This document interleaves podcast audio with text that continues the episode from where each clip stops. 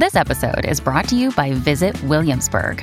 In Williamsburg, Virginia, there's never too much of a good thing. Whether you're a foodie, a golfer, a history buff, a shopaholic, an outdoor enthusiast, or a thrill seeker, you'll find what you came for here and more. So ask yourself, what is it you want? Discover Williamsburg and plan your trip at visitwilliamsburg.com.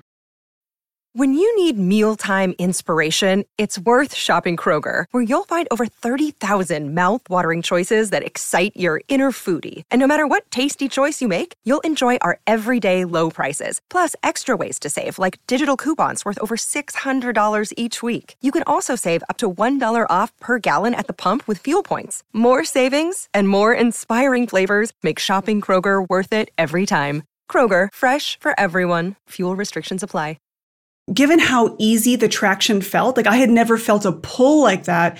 Everything else I'd made was like, oh, now we need to like get people to pay attention. There was like way more effort to do that. This felt like it was pulling me. I was like, okay, let's let's give it a shot. Let's try it. Welcome to Creative Elements, a show where we talk to your favorite creators and learn what it takes to make a living from your art and creativity. I'm your host, Jay Clouse. Let's start the show.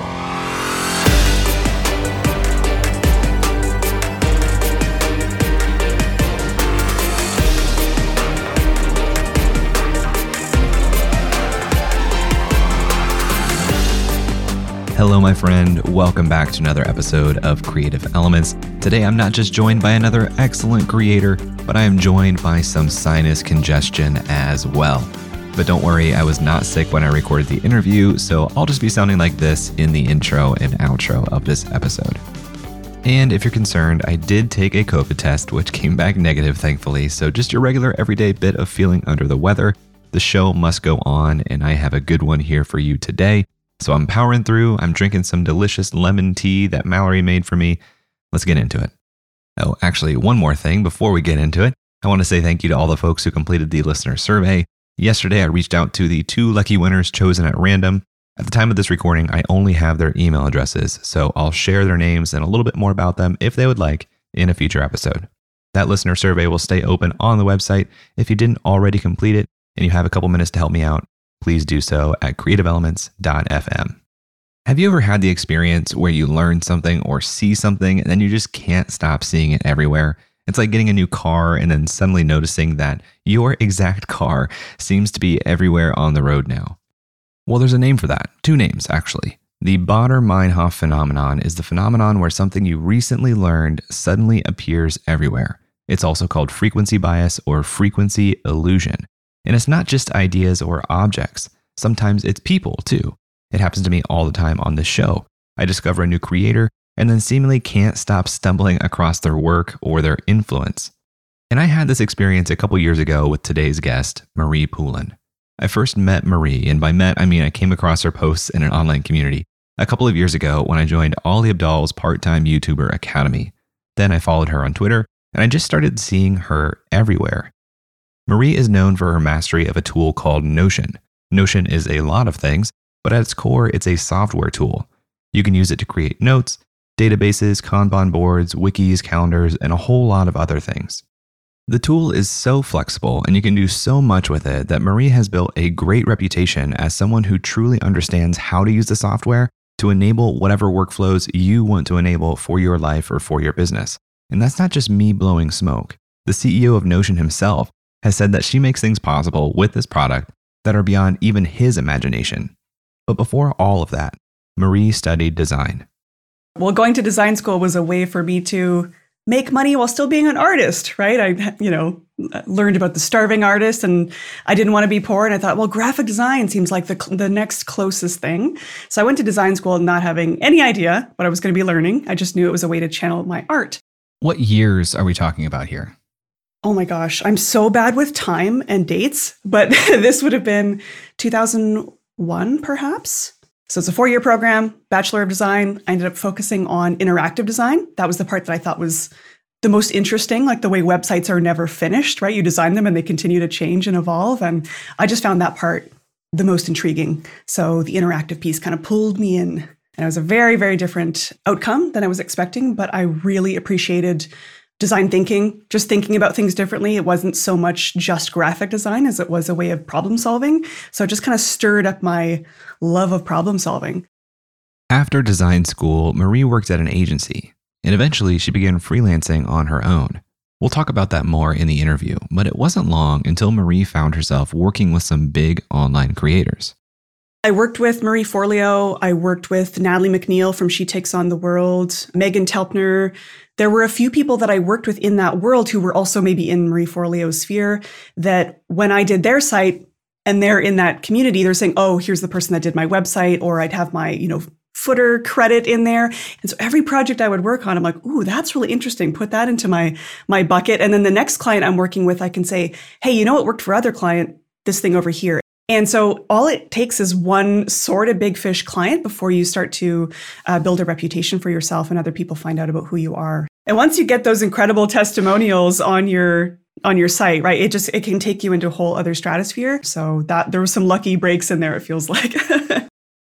her experience working with those creators helped her discover her own interest in education and online courses, which brings us to today, where Marie is full time on her YouTube channel and her course, Notion Mastery. Notion Mastery is what Marie calls a 12 month semi guided learning journey. She provides video instruction and all kinds of templates as a starting point, which she pairs with weekly live office hours, an online community, live demos, coaching hot seats, and even some more additional workshops. Marie provides a ton of free education on her YouTube channel, but that hasn't stopped a lot of people from signing up for Notion Mastery. So right now the course has about 1300 students. The very first week that I launched it made $10,000 with the $279 price point. And so I'd say between November when I launched and January, by January it was making $10,000 a month. And so I just decided to open it up again. It kept increasing. I thought I need support with this, brought in another consultant. So I mean, uh, yeah, at this point, uh, you know, the course is averaging about $40,000 a month. So, in this episode, we talk about Marie's transition from agency job to full time freelance, her discovery of online education, her foray into creating a software product, the origins of Notion Mastery, and why her inconsistency hasn't slowed her down one bit. I'd love to hear what you think of this episode. Just send me a message on Twitter or Instagram at jayclouse and let me know that you're listening. And in case you're wondering, Notion Mastery is really good. I rebuilt my entire workflow for my business in Notion, including my production process for this show. I learned it all from Marie. The course is actually delivered in Notion. It's very, very smart. So I highly recommend it, and there's a link to enroll in the show notes. But now, without further ado, let's talk with Marie.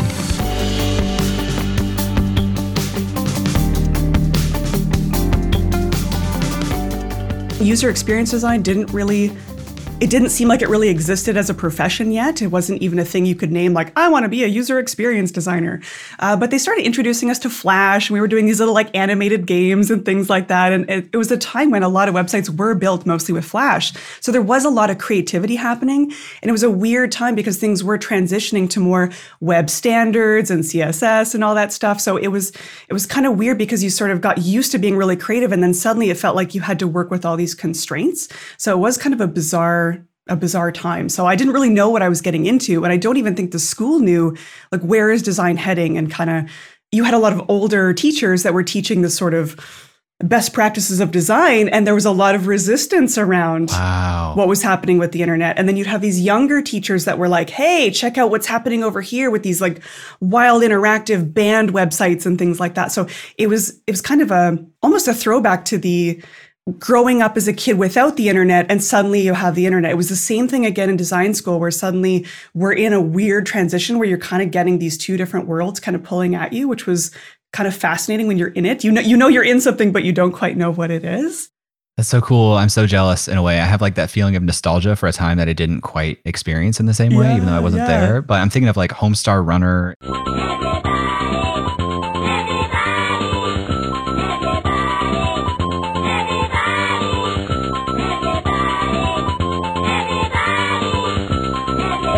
Everybody,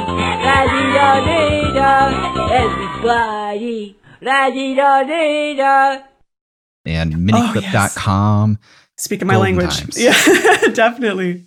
So, what was the path after design school? Where did you go after that? uh, very soon after design school, well, we had to do an internship. And so I worked with a very, very tiny studio. And when I say tiny, I mean one person. Uh, so I went to work with this amazing guy at uh, Think House Design. It was in Toronto. And I learned so much of what I know today from him. So I did a, a very short intern, I think it was three months. And as soon as I graduated, I went back and I said, Hey, do you have any work that you need? Like, I would love to come back here. And so I spent the first four years out of design school working full time with him as his sort of first full time employee. And because it's just two of us, we had to wear so many different hats. And he was the advertising agency guy who was very print based. And suddenly he's like, oh, sweet, she wants to learn about web design and, you know, do this whole other world. And so I had complete freedom to explore and experiment and see what is happening with web design. What are the trends? Uh, this is a skill I could totally learn. This is fun. It's intriguing. I'm learning something new every day. And we both kind of got to do our respective crafts together, but still work together as a team. And it was, an incredible experience. He was an incredible mentor to me.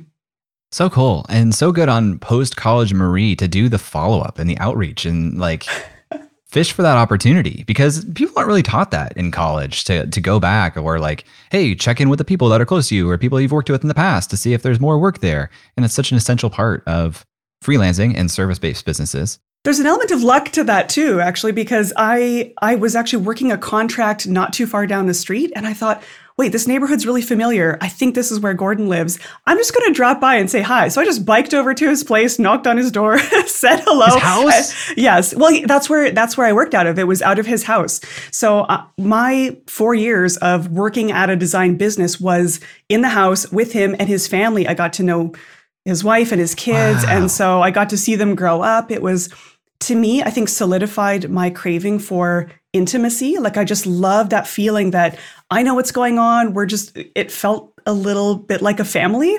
And that felt very comfortable and lovely to me. Like it just felt, it was not corporate whatsoever. Such flexibility. The rules were different than they would have been if I'd worked at a really official studio. And I just, I love that vibe. And so I, I think that led me down the path of being like the tiny solo creator with like just a tiny team and being mighty, but being really small. And I think I just really appreciated that. Yeah. So, what happened to spread your wings and transition into doing your own client work?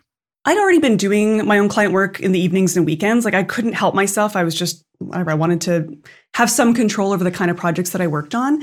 And the kind of clients that we had when we worked together, they were a lot of the same types of clients and it was fun and it was cool but I, I, had a craving for just i want a little bit more flexibility over the types of people that i work with. So again i was just working evenings and weekends. I do web design projects logo projects like whatever i could get my hands on. A ton of work for trade. I worked for a hat shop in exchange for tons of crazy fancy hats like just weird uh, hairdresser personal trainer, you know, so I would do their websites. I would get personal training for a year. Like I, I just found myself in all of these different exchanges as a way to have a little bit more fun on the side and sort of build up my creative portfolio.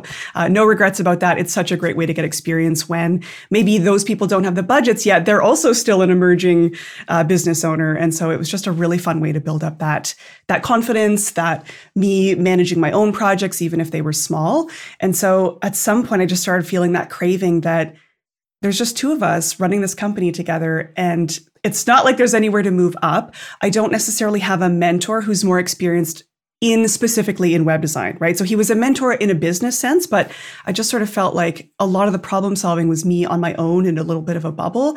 And I just, I needed to do something a little bit different.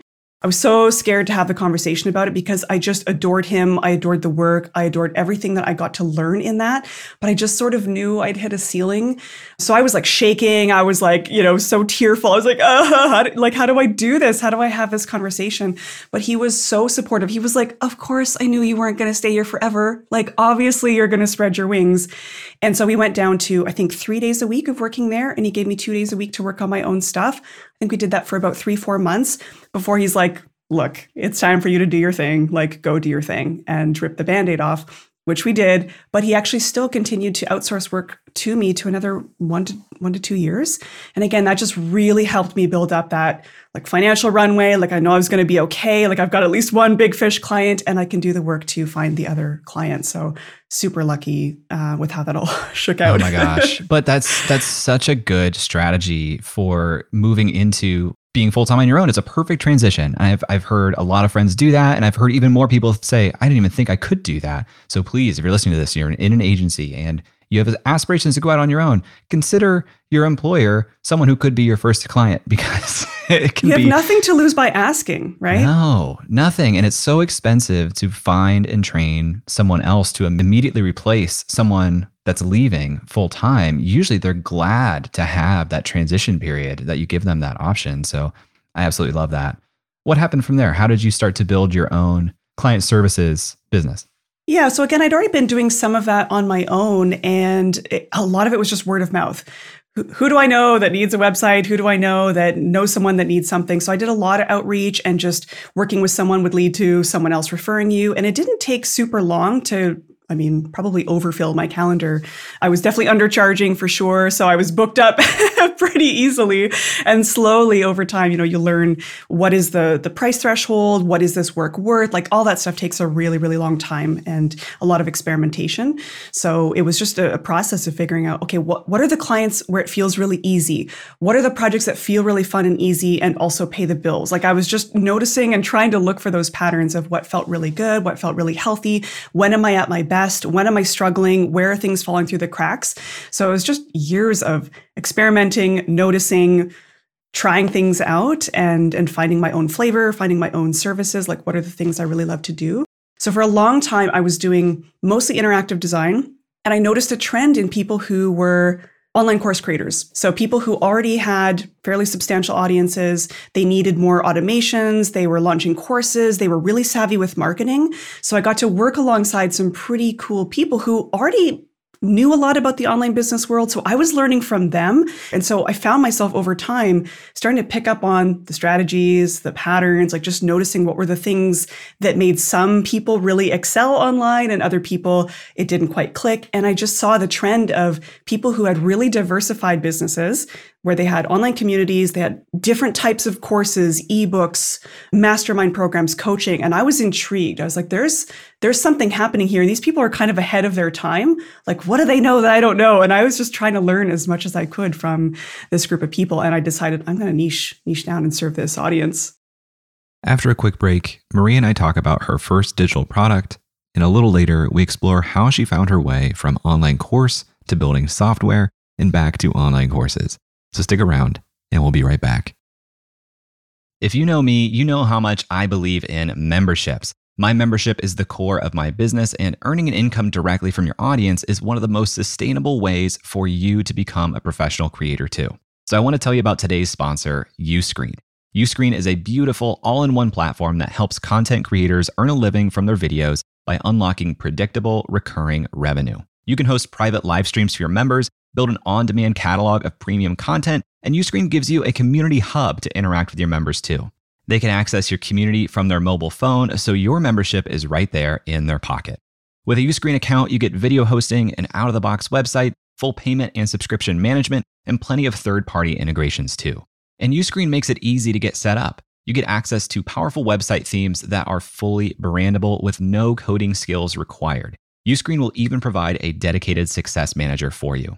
Just about anyone that wants to make money from their content can do it with Uscreen. It's perfect for coaches, authors, influencers, and entrepreneurs in just about any niche. Right now, Uscreen is used by creators in fitness, education, news, kids entertainment, and more. That includes Yoga with Adriene and Creator Now, just to name a couple. Uscreen is the platform for building a video membership site that is great for generating a sustainable income for professional creators. If you create video content for your audience, I highly recommend checking it out. If you're interested in learning more about Uscreen, visit uscreen.link slash J. That's U-S-C-R-E-E-N dot link slash J and let them know that I sent you. This episode is sponsored by BetterHelp. Last year, my wife and I started talking about her joining the business full time. This is a huge decision, not just for the business, but for our marriage. My wife, being the very smart and thoughtful woman that she is, suggested that we proactively sign up for therapy as a couple to help us communicate better before we started working together. It really helped us have better language to describe how we're feeling and listen to one another, which generally lowers the intensity of any conversation. Now, I had never been in therapy before, but here's something that I didn't expect. It didn't just help our dialogue, but it helped my inner monologue too. The way I understand my own experience has changed based on the tools that I got from therapy. If you're thinking about starting therapy, give BetterHelp a try. It's entirely online, so it's convenient, it fits your schedule, and you can be in the comfort of your own home. Just fill out a short questionnaire and you'll get matched with a licensed therapist. They even make it easy to switch therapists if it doesn't feel like a fit. Get it off your chest with BetterHelp. Visit betterhelp.com slash creator today to get 10% off your first month. That's betterhelp, H-E-L-P dot com slash creator. Welcome back to my conversation with Marie Poulin. Before the break, Marie and I were talking about her transition to running her own client services business full time. I've made that transition before, and I've seen a lot of other freelancers make that transition too. And where a lot of people get trapped is in overworking and underselling themselves. Pricing does tell a story. So I was like, what story do you want to tell? And I often will not trust a service provider if their price is too low. I think, oh, well, they're probably not that good. They're not that expert. So you have to consider how to match up your your pricing and your value so that it is pretty closely aligned with the value that you're delivering. And that's not always just based on hours put in it's what is the output and the value to this person's business so it took a it took a while to like you know move all the levers and kind of figure out what that looked like but it does help when you're in those spheres and you kind of see how are people that are operating at a different level than me how do they think about money how do they think about services and value and i was just curious and extracting everything i could from from watching other people in that space and you mentioned that you were often packing your calendar, maybe even overpacking your calendar. And to oh, see yeah. these people have this type of leverage with the things that they're selling, I'm sure it was pretty attractive. So, talk to me about how you took action on that and how you found the next steps to get yourself in a similar position. Yeah it was definitely appealing. I'm like okay how could how could i create a little more leverage for myself so that not every single hour is booked up and and paid for? And you know if you if you need to take a day off because you're feeling burnt out like too bad like you're kind of screwed. It's not a way to to run a business. So i knew i needed to build in more buffer I knew that I probably wanted to create a course or some sort of product of my own. And one of the things that I had noticed was one of my strengths was not just doing web design, but actually becoming more of a digital strategist. So, because I'd been seeing all these different patterns, I knew the different business models online.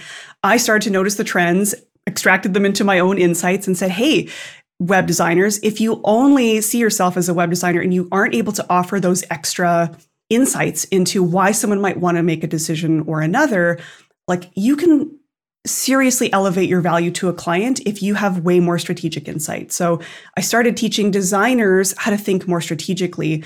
That ended up becoming the beginning of what was my first product, which was Digital Strategy School. And that just started, honestly, it was, I'd say, probably realistically two years of being in Facebook groups, just sharing, oh, here's a proposal template that explains how I do my strategy work. Oh, I found a resource for you. Here's how I do this. And I was just sharing actual documentation that I was using using behind the scenes with real pricing and stuff. And people were shocked. They were like holy crap i can't believe you're you're willing to share. You know i would scrub client names and things like that but they could see real examples. And so again after 2 years of building trust with people when i was thinking maybe there's a product here. Like maybe people would be willing to pay me for this level of mentorship or time or you know how do you transition from just being a web designer that it can be perceived as a low low priced sort of thing. There's tons of web designers. How do you stick out in a really competitive market? So i said hey designers i'm thinking of offering this mentorship program digital strategy school. I'm going to teach you how to shift from web designer into more of a strategic partner for your clients work more long term. You're not having to fight for for scraps and find work every single month every time you finish a new project. Is this interesting to you? And people were like yes take my money take my money. And i thought okay i had obviously there's interest here. I didn't have any content created, but I knew like there was there was something there and I decided to launch it in beta, no content created and just said if you're interested, join the list. This was the beginning of me list building. So technically launched my first product before before I'd really done any kind of list building, but I had spent so many years in Facebook groups just building trust and being ridiculously generous with my my time and resources. Couple things to pull on here. How strategic was it to spend that time just giving so generously, especially given that your calendar was already full, as you said. So, why did you prioritize so much time giving back to people who typically wouldn't be your client? If I'm totally honest about it, I'm sure part of it was wanting to build trust for sure. Like I, at some point, will want to launch something, and so like I just got to build trust with people. Uh, another part of it was probably building my own confidence. Is this a thing I can really teach? Like, is this valuable for people? And testing for that resonance. So even I don't want to say I had an agenda. I didn't necessarily have an agenda, but I, I just knew there was an element of I'm going to have to be perceived as an expert. So let's let's see if these insights actually are landing and are making sense for people. And I think generosity is one of my core values. It has always been one of my core values. It's really important to me. I believe in even building generosity into my pricing. So again, I can give back in different ways, different creative ways. That's really important. It feels good to help people. So how can I how can I do that? That's kind of what I was wondering because my assumption was just knowing you a little bit, you were probably doing that because you found your way into that group because you wanted to be in that group for your own practice. And then you yeah. started saying, oh, these questions I can answer. I figured at some point it became something that you were intentionally saying, I'm going to help people because maybe there's something beyond this. And I figured it was kind of an evolving thing and not yeah. a from the beginning thing. And I think that opportunity still exists in a lot of way for people. Maybe not in Facebook groups, but I think that opportunity for just wildly oversharing not oversharing yes. as in like saying more than you should, but like just giving a lot is still a big opportunity. What do you think about that? Oh, uh, hugely, absolutely. I think it's it's like one of the first things that I recommend when people are audience building. I'm like, how are you getting known for being a really helpful and valuable person? The sooner you can do that, whether it's sharing on Twitter, like I don't even care what channel it is, but can you be known as someone who is just willing to help is super valuable because if you don't have the the traction in your own business, that is, it's just the first and easiest and, and best way you're, that you're going to learn while also helping other people. It's, it's such a no brainer to me for sure. I'm thinking out loud a little bit here, but I think it's probably even more important now than it would have been years ago because there's more competition than ever. And there's like information wants to be free. Mm-hmm. And there's always going to be somewhere for me to find something. So if you're not going to give me something for free, I might not even take the transactional step of giving you my email address just to see the free stuff. Like I probably need to see it first for me to trust Absolutely. that I can even give you that transaction of my email address. Yeah, and I think now there's also an added element. This is my own, you know, take on this, but that we buy from people, we buy from other human beings. And so I need to get a sense of what is that person's values and what do they believe? And I will absolutely not support someone who, when I've seen them say something like very questionable online, I'm like, I don't care if your course is the go to standard if our values are not aligned, I will happily redirect my money over here. And so I feel very strongly about that. I assume I'm probably not the only one. We really do care. We care who, who we buy for and where our money goes. And so people need to get a sense of what you believe and who you are and what are your strong takes that make you a little bit different and, and more interesting than the other person who's again, if you, if you could find easily 20 different courses on branding, probably hundreds, but let's say 20 different branding courses, well, who am I going to buy a branding totally. course from. It's either someone whose book really resonated, maybe I saw them on YouTube, I real like their tweets are funny. I need to get a sense of who you are as a person. Totally. No matter what you believe about higher education and if you want to go to higher education or not, we as we get older, you know, you you at some point you, you're not going to be going to college as your means of learning and you can choose whoever you want to learn anything from and if you're going to choose, you know, your quote unquote professor, you're probably going to choose the one that you will enjoy learning from the most, exactly. which is probably going to be somebody that shares your values. And it's it's also another testament to the fact that there is so much room in the market for so many different competitors because even something so simple as I'm very sensitive to people's voices. And there are some people I'm, I, I don't think I could take a course from this person because I find their voice grating or whatever that is. So even just someone's delivery style, their friendliness, their energy, all of those things tell a certain story or create certain resonance. And so there's room, your approach, even if it's more technical, is going to resonate with someone different. There really is room for everybody to kind of own their unique way of delivering their stuff. I know you spent some time also building software for other course creators. Was that before the launch of this course or after? So, around the same time that I was launching my first course, my husband and I were like, there's got to be an easier way to do this because I'd been working with so many people who were delivering online courses, and that was most of what the web design stuff that I was doing connecting everything behind the scenes, setting up all the automations, marketing funnel. Like I was doing all that setup work and it was very, very manual. And so my husband was like, oh, I bet we could build something like that. Uh, so naive in terms of like what it takes to build a software business. Um, so we were very naive on that front and thought, okay, yeah, let's let's build our own tool to make this happen. So my husband, we gave him I think six months of runway where I focused on the course. It did very very well. So I thought, okay, we've got this buffer. Why don't you take some time? Let's experiment with building a product. And so he did that. Uh, we launched a beta, I think, within six months and started to make a little bit of revenue. And that became his focus while I kind of doubled down on my course. And that was what we did for a while. And like it did okay. It did fairly well. Like we kept it humming along for a couple years. And only just at the beginning of this year, we decided to shut it down because admittedly, neither one of us was passionate enough about it to go all in. And, you know, as, as you know, when things kind of exploded with Notion, I was like, you know what? This is so much more fun and easy for my attention to be like, I want to double down on this thing. And husband got headhunted, and it just was no longer the most exciting thing in our business. And it was, even though again, it was bringing in money, it wasn't enough to make it worth going all in. And we decided we got to make a decision about this. It's like either got to go all in or it's time to rip the band-aid off. And so I think after four four years of it just kind of humming along behind the scenes, we thought I don't want to be a software person. I'm happy to I love teaching products. I love ebooks, courses, coaching. That to me working with actual humans is way more exciting to me than working with software.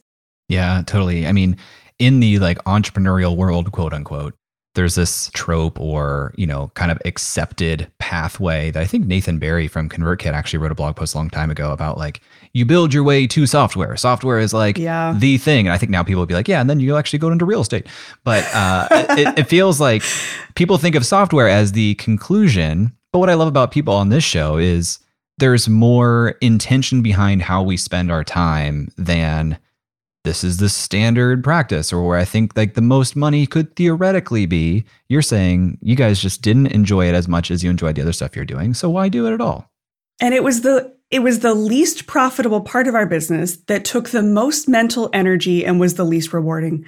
It's like why and it's super nerdy side tangent, but I started learning permaculture and studying permaculture when we moved here to the Sunshine Coast about 5 years ago, and it changed my perspective on business because it's all about designing for energy input and output. And so you're looking at what brings you the most yield for the least amount of effort. And it was this glaringly obvious thing in our business. It's like the customer support stuff that you get for a $29 a month product. And sometimes you'll get people like yelling at you, mad at you. I'm like, this is really not rewarding. like, it's really not fun. I don't enjoy this. And he didn't either. And I thought, is it the business model that's flawed? Is it, you know, what is it about this? And so we did a lot of digging around that. And at the end of the day, I think we are both customer service oriented people. Like we really do enjoy a lot of the people and problem solving part, but the technical part is sort of, it's such a burden uh, for sure. Yeah. So it just, it wasn't in alignment and we had to be honest about that. I imagine there was a period of time, and maybe you're still selling that strategy course. Does that course still sell? No, we shut it. We shut it down so I could double down on online courses because I thought, well, now we've got this software. Now we need this. We kind of need to be driving this software, right? So actually, I pivoted my business to online courses, specifically consulting, helping people launch their online courses. It was tough. It was really tough. Like there was a whole pivot from this thing that was actually making me a lot of money to the thing that we wanted uh, to make us a lot of money. And I don't regret doing it, but because all of it's what led me to now have my own course that is successful. So all of it's these experimentations and these chapters. It was like three years of this and three years of this, and it all keeps serving the final thing, but it, it just wasn't the software. It wasn't quite that course. So they all serve now what I'm doing, but they they definitely were chapters that needed to be flipped over. well, selfish little side tangent here yeah. because I have a few courses to help freelancers, and to me, it's always been like the most no-brainer thing this $100 course can help you sell more on every single project immediately. But what I learned is it's just a tough customer because they don't have a ton of disposable income and you really have to sell mm-hmm. that story. And it's still like, like there's got to be trust. They're basically doing a trust fall like, here's my money, catch me so I can make more. And I don't think I've done that super effectively. Did you have success selling to a similar audience? Ah, that's or how okay. do you think about pricing? Okay, super interesting because when I was trying to figure out the pricing for this, I obviously pricing is an art. Like it, it's it takes a long time to figure out what is what can the market bear, what is this worth, and I hadn't even built it yet, so it was it was really a hypothesis of what I thought it was going to be valued at. Thank goodness I had some mastermind folks who were like, "Hey, that is way too low of a price. You need to adjust that." And so what I did was it was actually more of a coaching program or a mentorship program. So it wasn't mm. totally a standalone course. And partly that's because I do think my strength is in I don't say teaching necessarily, but mentorship, being in a group, being really open, hearing what's not being said and reflecting back and giving strategic possibilities for people. So that feels really easy. If I'm hopping on a call with someone, I can extract what I need, I can give some ideas, and I love that problem solving process. So I knew it couldn't just be a standalone course. There had to be some element of coaching or mentorship. So the the price ended up being 4500 US for a 6 month mentorship engagement. They had access to the course component for a year, but every month there was at least two group calls and each person got I think 6 one-on-one calls. So it was a substantially higher price point. I think it ended up being $500 a month. That was kind of the payment plan version of it. You know, I filled up 10, 10 spots when I first launched it. The very first version was actually pay what you want, which some people would think is completely out of it's know, risky. It, it's risky. um, but honestly, I didn't have the confidence at the time. It was the first time I was ever launching something. And so I said, I'm going to do this as pay what you want. I think the first version was recommended a $1,000 price point, but pay what you want and come up with your own payment plan. And it did $10,000. I think I ended up getting between 15 and 20 people. Some people were very apologetic. They're like, I'm so sorry, I can only afford 50 a month. I accepted everybody who whatever their offer was. I didn't care. It was me a chance to experiment. Can I do this in a group setting? Can I do group coaching? Is this even a thing that I can do? I've been doing it through Facebook groups. What could it look like to do this live on Zoom calls? Tried it out and I thought, okay, there's something here relaunched it several times over. And so it did six figures in about a year, which was much more money than I'd ever made with clients at the time. So I was like, okay, like I'm onto something here. Maybe teaching and scaling through these group programs is something that I could do. So uh, it did, it did pretty well. In terms of your question about the audience, obviously when you price at a certain point there is that element of you're not going to get complete complete beginners because there is a bit of that that gate, right? right? It's like pe- you assume that people do have some clients. And I did say in the onboarding, you know, it's not like you're brand new to working with clients. You work with clients before, but you know you're probably over overdoing it. You're probably burnt out a little bit, and I, and there's probably room to raise your rates and improve the way you position your services. Yeah, pricing is just such an interesting thing. I love analyzing a little bit. And this this also helps me move the, the story forward because I wondered why you shut it down. And the answer is because it wasn't a standalone course. It was something you're putting a lot of time into. Yeah. And I think people, I mean, there is like a theoretical, how much can this market bear? There probably is a ceiling. But a lot of times I do think pricing is like a function of how well can you storytell the value and then deliver on that oh, value yeah. when someone buys into it. And I think having a personalized attention component to it really makes the pricing more resilient or it just gives people a bigger stomach to take a risk on it because they know like this will be contextualized for me because I'm speaking to the person who creates it. Absolutely. Every time I've launched a course, it's always been high touch in the beginning, especially when you when you're in beta and you're trying to figure it out. It's extra one-on-ones you know offering the first 10 people that do this you'll get a one-on-one with me uh, some group coaching time because i think that's such a great way to learn how do people put things in their own words how do they describe their problems and i i love that piece of it then you can move to a more leveraged okay well what it's not sustainable to have calls every single day, you know, booked out. How do I need to shift this to make this a little bit more leveraged? How can I turn these teachable moments into more scalable, you know, parts of my business? And, you know, one simple example of that is doing hot seats. So someone applies, we're workshopping something specific, that becomes then recorded material that other people can mm. watch. So there's lots of creative ways, I think, if you're open minded to um, restructure the business a little bit to be more highly leveraged. When we come back, Marie and I talk about her discovery of Notion, the initial steps she took, and what ultimately convinced her to double down on Notion mastery full time. Right after this. This episode is sponsored by Podcast Movement. For the past decade, Podcast Movement has organized the world's largest gathering of podcasters, featuring thousands of attendees, hundreds of breakout sessions, panels, and workshops, plus the largest trade show in podcasting. Podcast Movement helps podcasters of all experience levels create, grow, and profit from their show. It's suitable for beginners, but you'll also have the opportunity to meet some of the biggest names in the industry. I've been to several Podcast Movement events, and not only is the programming incredible, but the culture and vibe are incredible too. It attracts thoughtful, empathetic, and collaborative people, which makes sense when you think about the medium of podcasting. Podcast Movement hosts two events per year. The first just wrapped up, but their flagship conference is happening August 19th through the 22nd in Washington, D.C. Attendees have the freedom to choose their own adventure across several different stages throughout the four day event, not to mention dozens of amazing networking events, parties, and the expo hall floor. Tracks include podcast creation, video and live streaming, industry professional, plus several stages of curated programming from some of the top companies in podcasting. It's truly a unique event, and if you are a podcaster, I cannot recommend it enough. Right now, tickets are available at super duper early bird pricing. And as a Creator Science listener, you can save $50 on top of that by visiting podcastmovement.com slash science. That's podcastmovement.com slash science. Hey, welcome back. If you've come across Marie's name or work online before, chances are that it was related to Notion. So I wanted to explore how she came to be known as the queen of Notion that she is today. Back in 2018, I was still trying to figure out what was the best way to manage my time and all my projects that I had on the go. We had our software, we had client work, we had courses. Like there was just a lot happening. And I hadn't figured out a way to really wrangle it and to do strategic planning, but also get day to day work done. So I just felt like I didn't have my own systems totally dialed in. And discovered Notion. I thought, what is this crazy tool? This is amazing started to recreate what we were doing in Asana inside of Notion. And I knew that I was going to have to get buy in from my husband because if we're working together as a team, we got to be on the same page with the tools that we're using.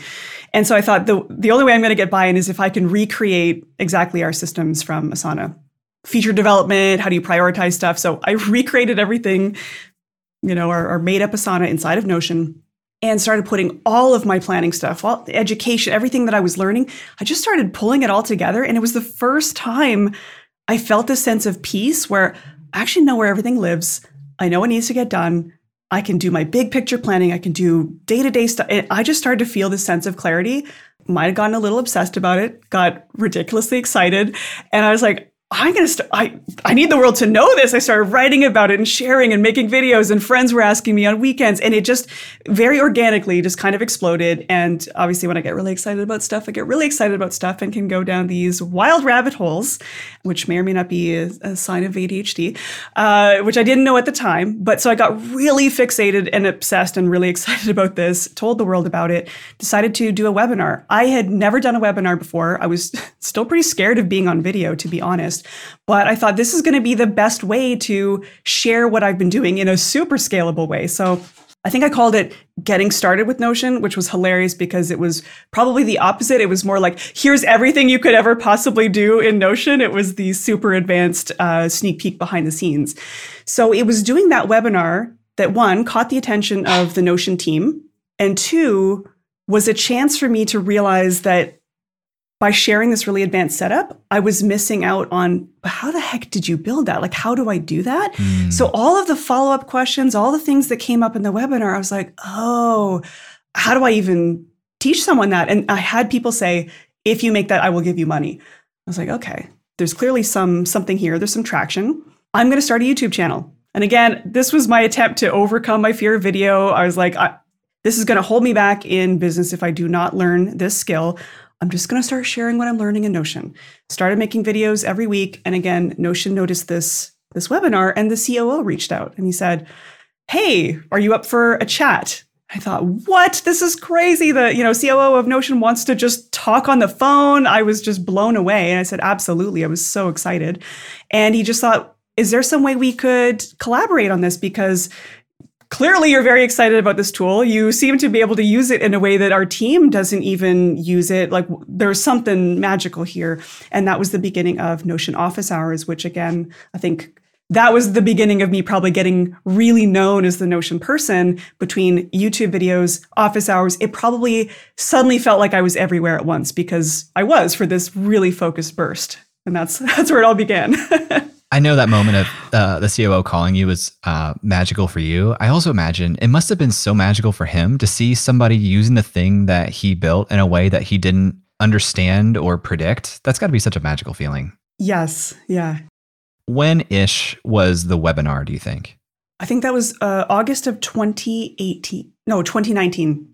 And it sounds like, well, I mean, from your course creator days, I'm sure you saw webinars as like a tool for sharing information and and pulling people into your orbit, so to speak. But it also sounds like you were just doing this because you're really excited and want to talk about it. You didn't have oh, anything oh, yeah. to sell at the time. There was no upsell. It was just me, pure unbridled excitement. it's so interesting because it's like that's not a strategy, but it's also a great strategy. You know what I mean? There was no hidden agenda. It was just I really am excited about this tool and I want you to see that. And I think people picked up on that. They they saw that I was just super excited to share. I'm sure there was a moment here where you had to think like, okay, there's opportunity for obvious reasons, but you probably also had this voice of where am I going to put that? Like Yeah. because it sounds like your your days were pretty busy at the time. So how did you reconcile this as an opportunity to build towards? It's still like uncertain. You don't know that this is going to do really well commercially. How did you decide like, okay, I'm feeling some traction, I'm feeling the pull, I'm going to go in on this? Back in August, around the same time that I did the webinar, I was in a mastermind group and I got paired with Joel Hooks from Egghead. And I love how blunt he was. He was just like, you need to start a YouTube channel on this straight up. Like, this is a lightning in a bottle moment and you just need to double down on it. And I was like, do I want to double down on a tool? Like, is that is that a thing? I have my own software tool and I'm way more excited talking about someone else's software tool. Like, what does that mean? So I, I was actually quite conflicted about that at first. I was like, this is a risk in terms of associating myself with a tool. Do I want to do that? Is that what I want to be known for? What's my legacy? And it brings up all that existential questions as a creator, like what does it all mean? And I thought, okay, hold on. There's obviously some traction here. I'm having a lot of fun with it. What if I just try it out? Like, what if this were just a chapter that I just give it a shot? What's the worst that could happen? I'd probably make a lot of money, like, uh, and have some fun doing it. Probably, like, given given how easy the traction felt, like I had never felt a pull like that. Everything else I'd made was like, oh, now we need to like get people to pay attention. There was like way more effort to do that. This felt like it was pulling me. I was like, okay, let's let's give it a shot. Let's try it. And so uh, I will say a big part of that was the encouragement of that mastermind group where they're like, look, dude, people think of your name already if you double down on this. Like, I think you're going to make a name for yourself. And so between August of 2019, I launched my pilot at the end of October. So it's pretty, and again, I didn't have any course created, but I thought I have tons of people asking me about this. If I made a course on this, it looks like X, would you pay for it? And they said yes. So I did a pre sale for it. I think launched the the first version of the course in November. And given how fast it filled up, I was just like, okay, we are we are onto something. We are off to the races. and was that actually two clarifying questions? When you started your YouTube channel, I feel like I first like really quote unquote met you through Ali Abdaal's part-time YouTuber Academy. Was Mm. that how you started the channel or the channel started by the time you joined that? the channel had started well before that. Yeah. And by met you, I mean I saw your intro because I was actually a horrible student in that Ah. experience. Oh, man. Um, but I was like, I've seen your name on Twitter. Um, okay, that's a good that's a good clarifying thing. And then when you say you launched your your pilot, was this also did this have like a personal group coaching component to it from Yes. the beginning? Yep, absolutely. It was, and it was mostly a personal component. So I was just screen sharing, offering questions, having other people screen share. It was very sort of rough and ready, like, oh, yeah, let me show you how I do that in Notion, very problem solvy, and just looking for the most common. Okay, what are people trying to solve for? What are the most common things that keep coming up over and over again? Which parts of this is learning Notion? Which parts of this is learning workflow? And that's, I think, what what really happened in that process was realizing, yeah, learning the tool is one thing. Once you know what it can do, you can literally build anything that your brain can imagine. But it's designing for workflow that I think is the hardest part that we're not taught in school. You kind of learn it by doing. That to me felt like there's something here with the habit piece and the how do I design how I spend my days and weeks and get things done and be effective. For me, that was the part that's taken me a lifetime to learn. And again, as someone only diagnosed with ADHD in the last month and only suspecting in the last five months, it actually does explain, I think, why I obsessed so much over systems and, and sort of routines because I need those to thrive. And I've had to find ways to put guardrails in place for myself.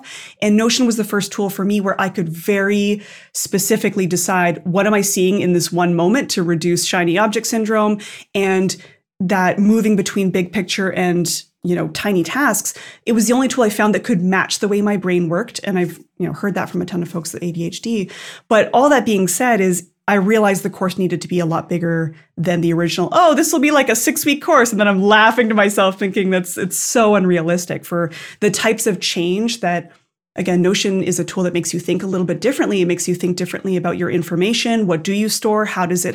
It kind of forces that self reflective factor. And I thought, I need to dive way more into this part because that's the part that's actually more interesting to me from a how do we solve these very human problems of getting work done and feeling good about it. And the tool is at the end of the day, it's just it's just a tool, but how do we maximize it so that we really enjoy our time? I love this approach to selling again because you found momentum and you said, I'm going to do something about this, but you didn't hold yourself back and say, I'm going to develop the perfect standalone course and then put that out there. You basically said, I'm going to give people the opportunity to buy time with me and I'm going to design it around their needs. How did you think about pricing that initially? I think the first version of the course was 297 i think. And then i think there was a 397 version that had a one hour call with me which i think is hilarious looking back because so many i think 70% of people took the the one hour call too. And so there was a time where i was booked up and i was doing 20 consulting calls a, a, week while trying to build the course. And i was like oh, okay wow. whoa hold the phone. I had to you know shut it down a bit or i would keep increasing the price and people would keep purchasing and keep purchasing. And i thought oh wow like i possibly haven't found the ceiling on this because when you're so new to a market that people like how do i hire someone to help me do this stuff? I could not believe that people were willing to pay a consultant to help them learn how to use their tool better. I was like this is fascinating. Different market than your web designers. Completely different market. And again when you've got a consultant that's like i need to get shit done quickly like they're willing to pay for that. They don't want to tinker around in the tool. And so i did i'd say i did about a year of consulting like where I had at least, you know, five calls a week easily for sure. Sometimes there were weeks I had 15 calls. It was intense, but I got to learn. And I think this is the only way you can really learn this stuff, not just releasing a course and getting it out there. I need to see people in real time asking real questions. And that I think is what gave me the insights to say, I'm going to distill as much of these as possible into best practices and iterate on the course so because that's much more scalable so again bringing it back to, to nathan barry from convertkit it's like doing things that don't scale in the beginning. When you were trying to build traction you know they were manually moving people off of mailchimp and doing stuff like that. So to me i saw this is temporary but i'm going to go all in on this. I'm going to learn as much as i can. I'll be the foremost expert. I will have spoken to way more people than than you know the notion team will. I will learn this tool so well. Or i will learn the nuances of how people work and see the patterns and i'm going to design for for as many of those as i can and you record a lot of this content now, but you still do things like community office hours and stuff. Yes. Right. Yep. Every week, there's at least three live events per week. So, talk to me about that because you've spent a lot more time with just the idea of online courses generally than yeah. most people on this show. And so, you've chosen like a, this model very intentionally. Where do you think we're headed with online courses? Because a lot of people listening to this still probably think of it as like this this thing that lives in Teachable that is completely made, and I buy it and I access it how I want. Is that on the outs or is there still a place for that? I am a huge fan of designing for your natural abilities. And I, again, I think part of that is I didn't realize, I think, how much of that was maybe related to ADHD and knowing that I can't always summon the wherewithal to do the thing that I need to do. And so, if I'm really honest about the parts that are so easy and effortless and fun, I have to design my business for being fun. Otherwise, it's just not going to happen. As you know, silly as that might sound. So for me, it's so easy to be on a call with a with another human being. Conversation is fun and easy. I get super activated by other people. I will get off an office hours call and I'm buzzing and I'm hyper and I'm super stoked. So I was like, how can I design my business for more of that? And for me, having that office hours component is what keeps me in touch with people, keeps me connected to humans. It's fun. It helps keep feeding uh, new problems and challenges to solve in the course. So I will update the material based on things from office hours. So for me, all of it's been about how do I design for fun? So someone could tell me, oh, you need a funnel that does X and like that's not highly leveraged and X. And I don't care. I absolutely do not care. I have designed a business that is super fun in terms of its format and its structure and, and meets students' needs. There's going to be some people who don't I mean, lots of people we never ever will ever see in an office hours, and that's totally fine. They come and get what they need and they they piece out. But it's designed so that students can get what they need. They can choose how much they want to engage with it, and I get to show up and, and have a blast. I know you said that you you did that designing for fun to pair with your personality and like your neurology even. But yeah. what if everybody did that? Why don't we do that? Why don't I don't understand. I thought this was like why why would you not why do people do things that they don't want to do in their business? I don't understand. Yeah. Well, a couple years into it now, you know, you mentioned in the early days you're like, do I want to hitch myself to a tool? Is there some risk there? So today, 2 years in, how are you feeling about that same question? That's a good question because again, I don't know what's going to happen with the tool in the next couple years. I have no idea. All I know is right now I'm having the most fun I've ever had in my business, in my life. It's allowed me to grow a team. It's allowed me to serve 1,300 students.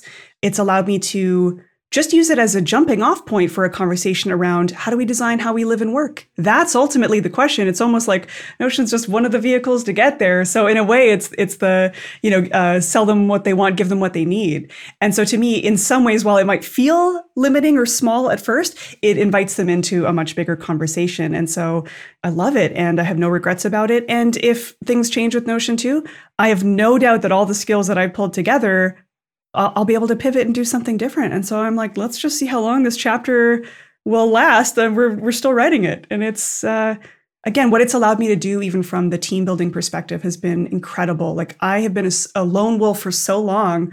Uh, it was my husband and I for a long time, but again, he's he's working full time at the moment. So bringing on a director of ops, bringing on community support and other people. I had no idea how much I was missing working with other human beings, uh, not just serving them as students, but as team members, people who I can run ideas off of. And so it's just opened up so many incredible things I didn't realize I was really missing. When you when you build around a tool that's ever evolving, you know, you just mentioned that you, you don't know what's going to happen in the next two years. Whether I mean, there's going to be feature releases. There's some weird catastrophic chance that it could just go away, but very yeah. unlikely at this point. I feel like you could look at that in one of two ways. I would personally look at that as like very frustrating because you have the risk of the thing that you made just is not true anymore if you just look yeah. at the interface. You could also look at it as a beautiful, generative, hey, now I can make new content because yes. it changed. So how do you how what is your relationship to the changing nature of this? Yeah, I feel the same way that uh, I'm hugely iterative and generative, and and uh, even like emergence was my word of the year. I like to choose a word that kind of informs things, and just this idea of like let's see what magic can happen out of new opportunities. I'm definitely a glass is half full kind of person. And I'm like, oh, great. What, what new chapter's coming up then? Like, yes, of course, there will be frustrating parts of that, but I'm absolutely on to the next thing. What's the next problem we can solve? What else can we learn from this and apply in other ways? And I have no doubt there's going to be so much room for, for something even more interesting it's so interesting. We started this conversation, you telling me that you feel like inconsistency has been a big part of your story, but even in your inconsistency, there is consistency, right? Yes. So, talk a little bit about inconsistency and what that means to you.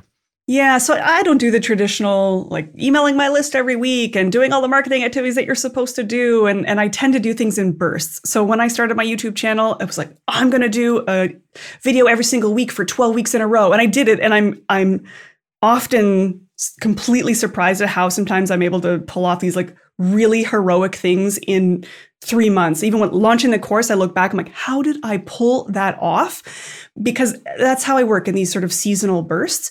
But as you said, even though I'm not maybe mailing my list consistently, or I'll go three months before then I post another video, I'm consistently showing up. And it might be okay at least i'm tweeting every day or or it's youtube or it's email. So it's almost like the channel doesn't matter. I'm still consistently showing up. I'm still consistently being generous. I'm still consistently teaching people. There are lots of activities that are consistent but they're maybe not super channel specific. And i used to beat myself up about that a lot and i thought i'm still growing a super successful course and team without a weekly newsletter. So, like, stop beating yourself up. Yes, this is a thing I will get better at, but in the meantime, just keep growing these skills and, and learn bit by bit. And I will get better at it, but I'm I just can't beat myself up over uh, not doing it the right way. Yeah. Uh, thinking out loud again here, I just feel like your story is kind of provocative in the way the people who talk about like consistency as the path, I feel like that has a giant asterisk where it's like, unless there is a huge pull from the market. You know, yes, like there's a ton yes. there's a ton of resilience just built in having something that people really want and they're actively trying to find. Consistency can help you break through when like that doesn't quite exist and you're kind of pushing the market. But I feel like your story is one of I found really good fit with timing and product and interest and everything and that allows me to show up consistently in different ways and whatever serves people the best at that moment. Absolutely. And it's hard sometimes not to feel like, oh, like my success is just luck, you know, and there, there is an element of luck and timing to it for sure. And part of it's just recognizing the opportunity. And, and again, I'm a huge risk taker in general. And so I'm the type of person that's willing to be like, well, let's shut everything else down and go all in on this one thing. Cause like, why not? It's an adventure. Like, I know I'm very impulsive and risky that way, which serves me in, in many ways, right? It's, it's, I'm, I'm willing to take those risks that maybe a lot of business owners aren't.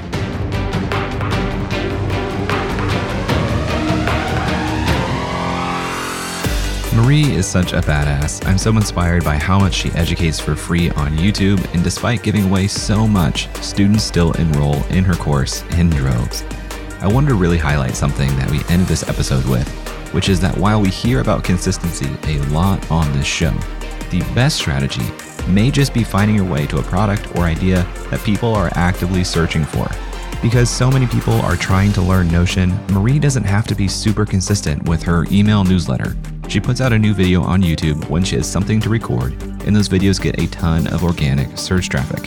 Her inconsistency hasn't slowed down course revenue either, with Notion Mastery earning $40,000 per month. If you want to get organized, I can't recommend Notion Mastery enough, and a link to join is in the show notes. If you want to learn more about Marie, you can visit her YouTube channel at youtube.com slash Marie Poulin, on Twitter at Marie Poulin, or on her website, mariepoulin.com. Links to all of that are in the show notes.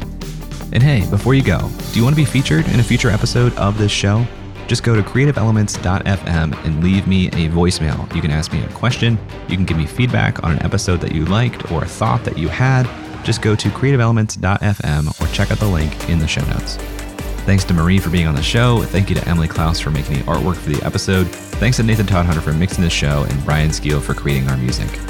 If you like this episode, you can tweet at jayclouse and let me know, or send me a message on Instagram at jayclouse. And if you really want to say thank you, please, please, please leave a review on Apple Podcasts. Thanks for listening, and I'll talk to you next week.